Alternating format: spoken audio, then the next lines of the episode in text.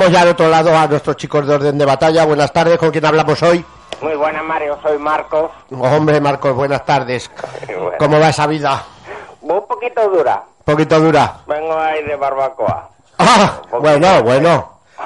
Pero eso se pasa mal el ratito de después. Hasta la ¿Barbacoa digestión. de verduras o de carnes? De carne. Hombre, de carne. La barbacoa de verduras no de es una barbacoa, es Lo un, otro- un atentado Lo terrorista. otro es. es quemar verde. Ay, ay. ¿Tú conoces alguna vaca flaca? Pues solo comen hierba, así que... Y, lo- y luego supongo que habré- habrás hecho un orden de botella en vez de pantalla. Hombre, ese es el espeso. Un poquito le daba ahí, eso es lo que espesa un poco. Sí, eso es para que amacere, para que Pa' amacere. ¿De qué nos vais a hablar hoy, campeón? Bueno, pues como la otra vez estuvimos hablando de sexo, pues ahora toca drogas. Ah, bien, pues a la siguiente rock and roll.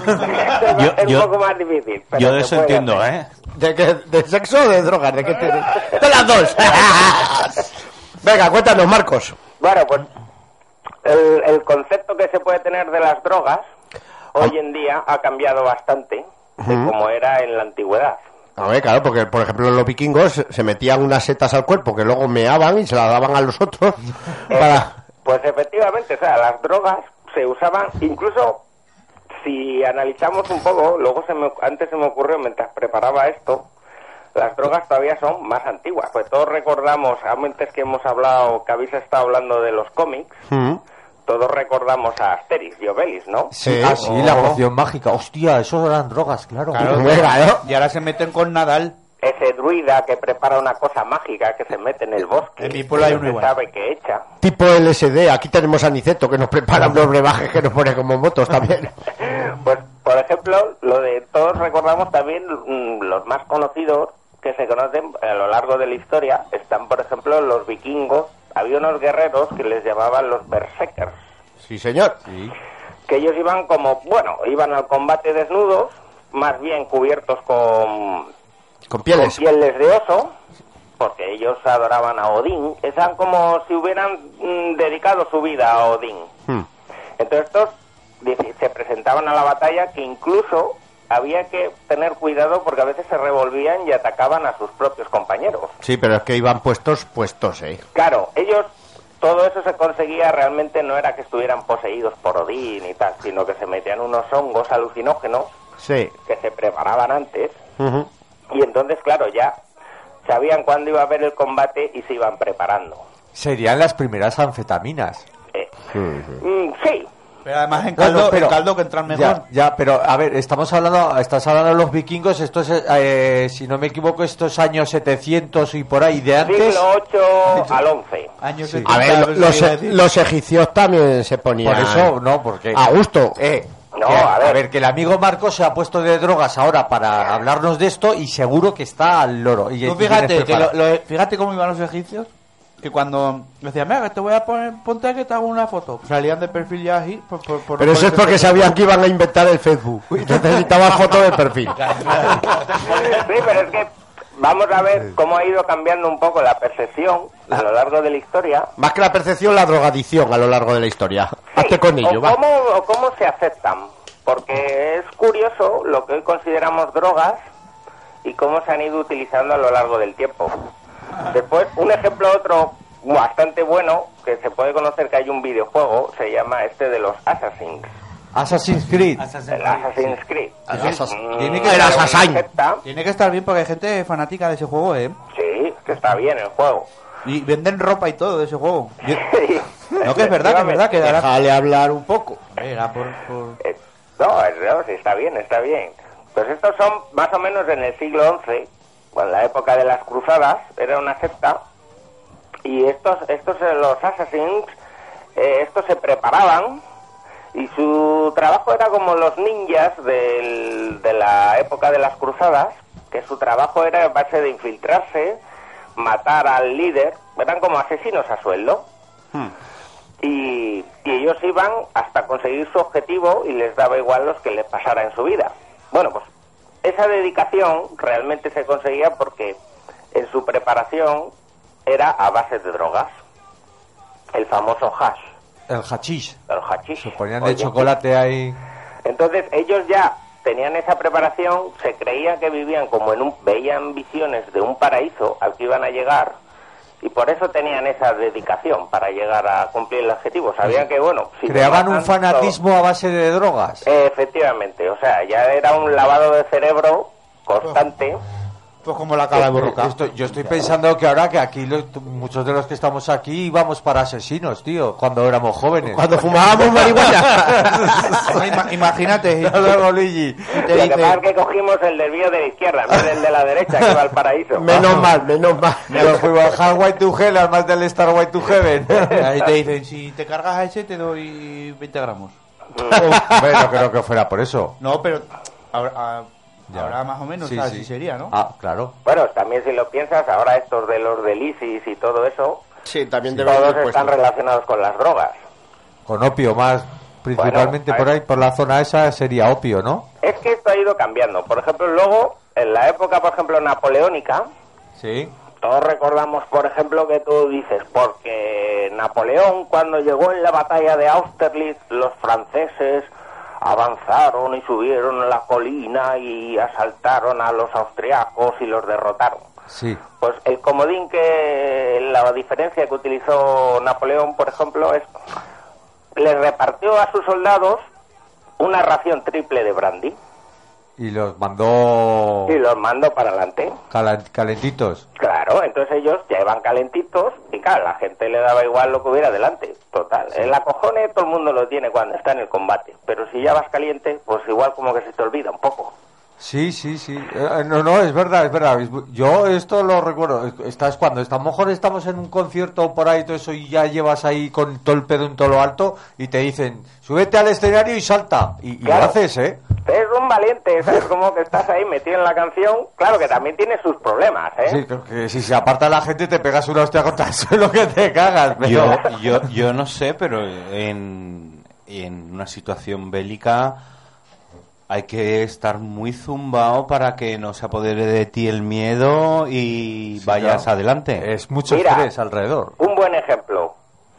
El Cabo Sau, que era de estos de los British Light Wars, ¿sabes? Estos que van con el sombrero y la coraza de caballería. Sí.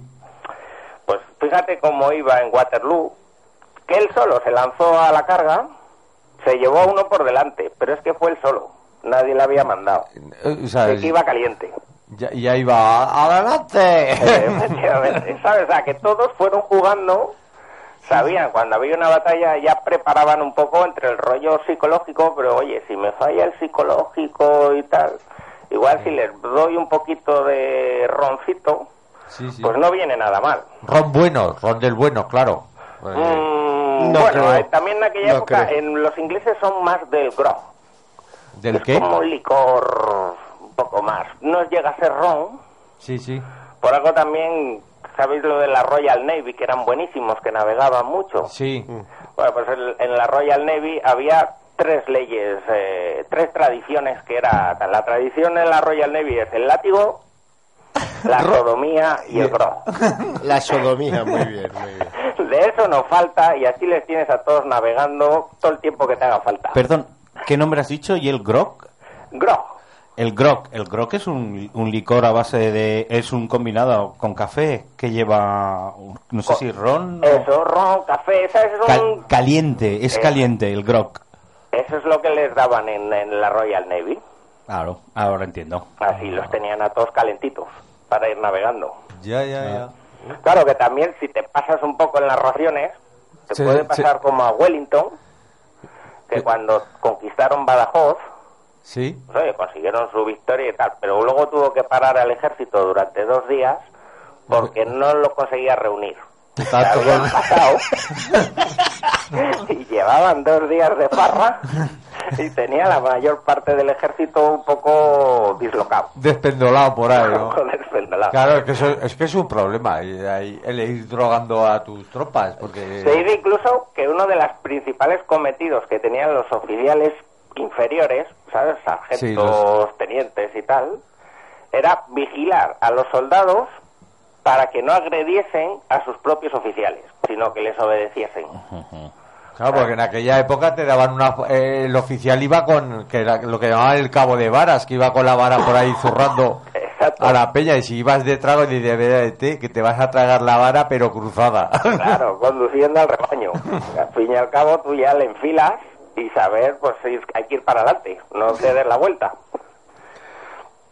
Entonces, son, esto fue cambiando, por ejemplo, luego hubo un, es curioso también cómo se han ido cambiando el concepto del, con el alcohol, y podemos, en la guerra civil americana, si nos acordamos un poco, esto de la ley seca de principios del siglo XX, Sí. bueno, esa idea sobre el alcohol estaba bastante extendida, es una cosa de religioso, allí se lleva mucho eh, en el protestantismo, son religiones bastante, ¿cómo os diría yo? Puritanas. Puritanas, exactamente. Estaba buscando eso. Y entonces un poco se intenta evitar el alcohol, pero es que ya era un problema en Estados Unidos. Bueno, pues en la Guerra Civil Americana, la droga que encontraron los soldados, o sea, los generales para conducir al soldado, fue el café. El café. El café, sí, sí. La Eh, bebida en Estados Unidos, normalmente, era el té. Pero aquí en pleno siglo XXI todavía hay gente que por el café se, se va a Islandia o a Finlandia a- solo para hacer café, ¿eh? Solo para hacer café. No, pues eh, en uno de los. El, el principal componente del café es el- la cafeína. Ah. Y, y bueno, la cafeína es un alcaloide. Y los alcaloides. ot- Hay otro tipo de alcaloides que son la leche. Bueno, ellos más que nada, como no tenían, por así decir, el cuerpo acostumbrado, Se supone, se dice que incluso a un soldado de la Unión, los del sur no llegaba, pero bueno, ellos utilizaban sustitutos para hacerse cafés con nueces, con castañas, un poco de todo lo que tenían a mano, Sí. pero los unionistas se dice que recibían más o menos unos 20 kilos de café al año, Ajá.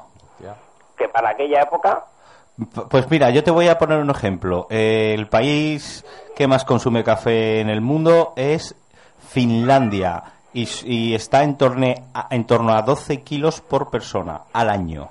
Pues allí, bueno, el, el el- los ataques, incluso los generales, los preparaban ordenando que exclusivamente en las cantimploras los soldados llevaran café, no agua. Claro, también esto tenía un poco el, el, el hándicap que utilizaban, que era para que las marchas, para anularles la fatiga. Sí, sí. lo llevaban como un estimulante. El, te- per- per- te- perdona que te corte. El café eh, es un vasodilatador, entonces de- eh, transporta, mm, hace que el cuerpo, que tras- la sangre transporte más oxígeno, te da más vitalidad, estás más despierto y, y Por eso te y- bebes un café por la y mañana. te, y te pones pitoso, que decimos Claro, por aquí. si no estás acostumbrado, todavía más. Jo, más todavía. eh. De hecho, cuando te vas haciendo más mayor, como tomes café después de, desde el- por la tarde, ya no duermes. Yo no es por interrumpir aquí a los cafeteros, pero vaya mierda de droga, tío.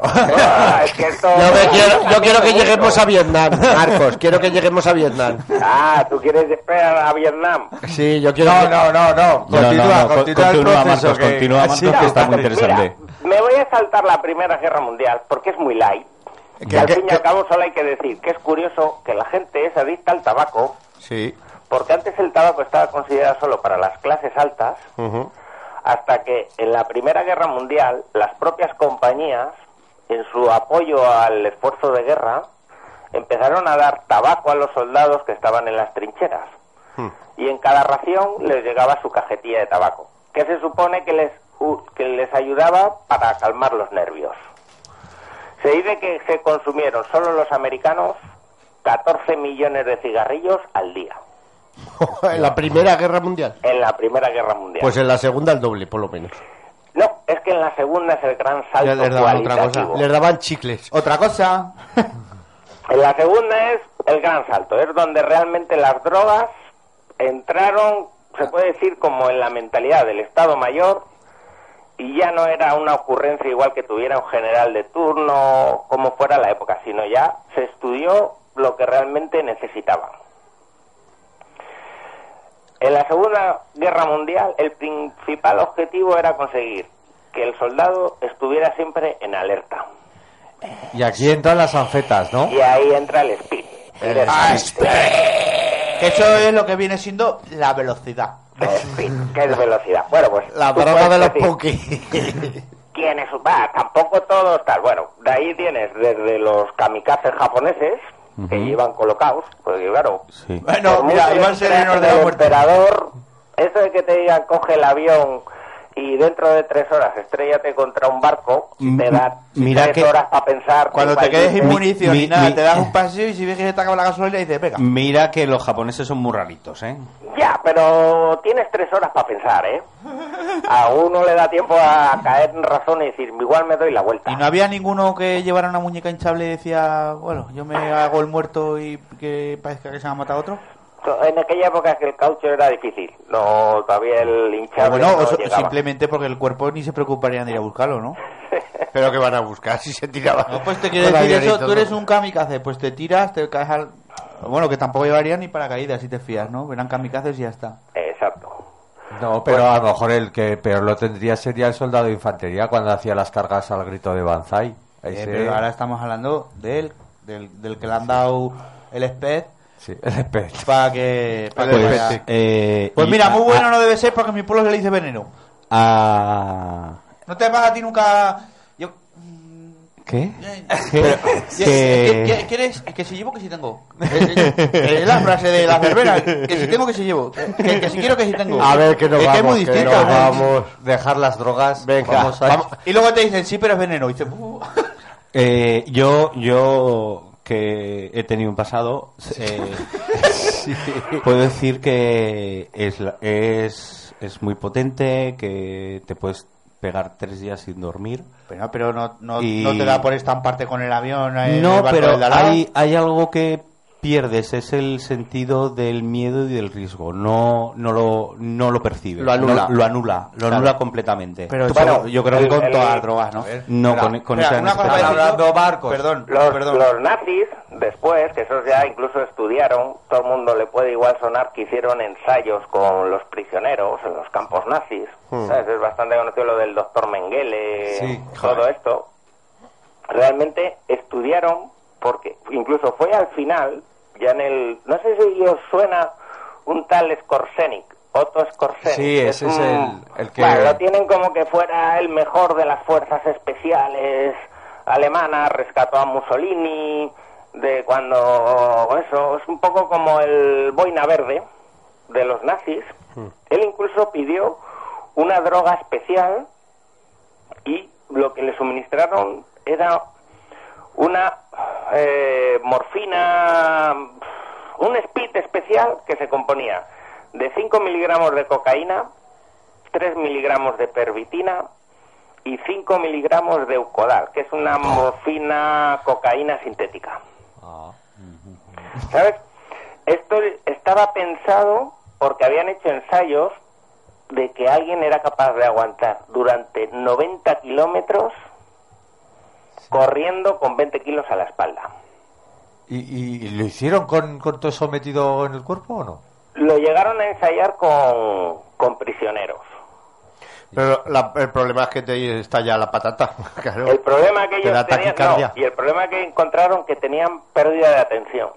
O sea, el cuerpo sigue como si fuera un robot, pero descubrieron con los que los fueron probando que al final sufrían mogollón de accidentes. Bueno, accidentes.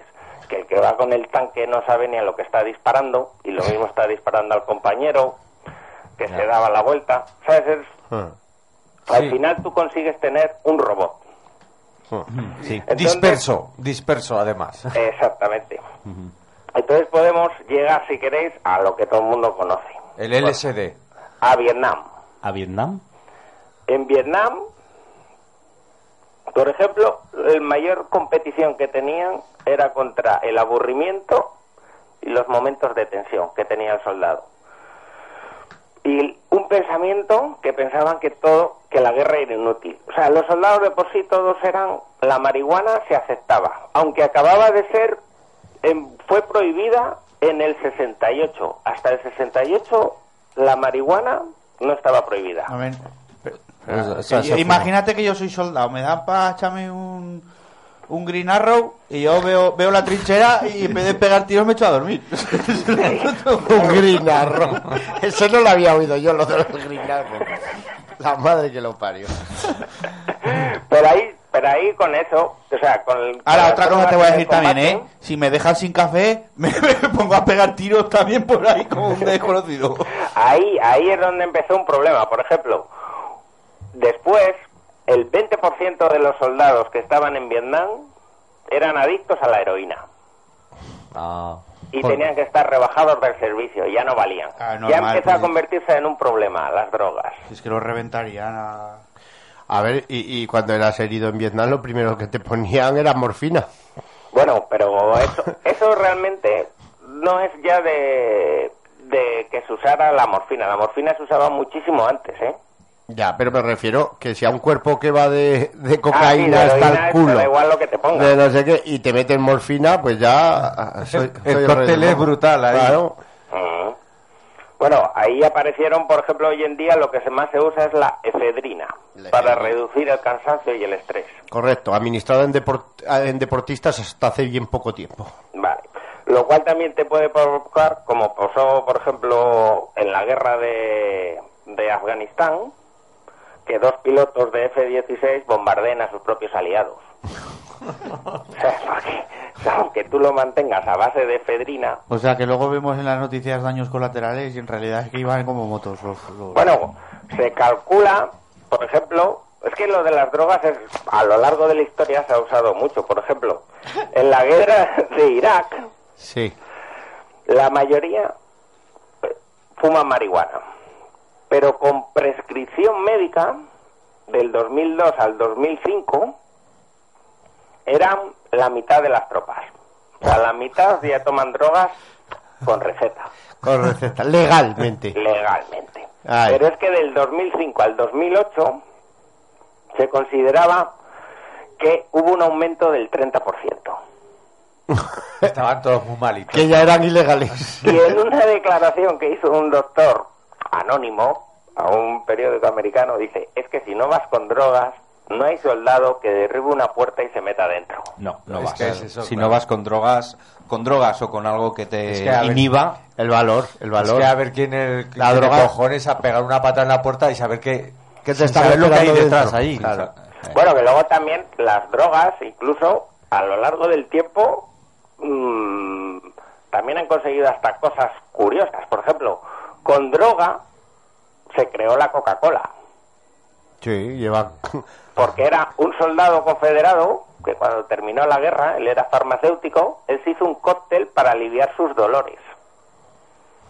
Y entonces es cuando empezó a usar la cocaína, que curiosamente gran parte de los se considera que más o menos en aquella época, en el salvaje oeste, que eran todos tan machos que sacaban el revólver rápido, pues había más o menos un millón de adictos a la morfina y la cocaína, Y la cocaína. que estaba perfectamente asumido. Y al opio que trajeron los chinos del ferrocarril. Sí, bueno, es, es curioso porque el, el Sherlock Holmes, o sea, se está poniendo siempre con cocaína. Es, bueno, claramente, siempre Eh. están diciendo que es un que es un adicto. O sea, en cualquier serie te dicen que ya de principio él era adicto. Y, Y no que solo utiliza las drogas para ampliar su percepción. Sí, para tener los sentidos más alerta. Vamos, que el ser humano y las drogas van de la mano desde que... Desde que el hombre es hombre. Efectivamente. Desde los cómics de Asterix. Sí, sí, sí. Ya se bebe las garrafas esas de, de LSD. que- Bueno, pues nos tenemos que ir, campeón. Vale. Eh, muchas gracias por estar este ratito con nosotros y el mes que viene hemos hablado de sexo, hemos hablado de, de drogas, nos falta el rock and roll y yo qué sé, y, y las varietés del ejército, no lo sé. Venga, muchas gracias Marcos. A vosotros, un abrazo. Bueno señores, pues que nos tenemos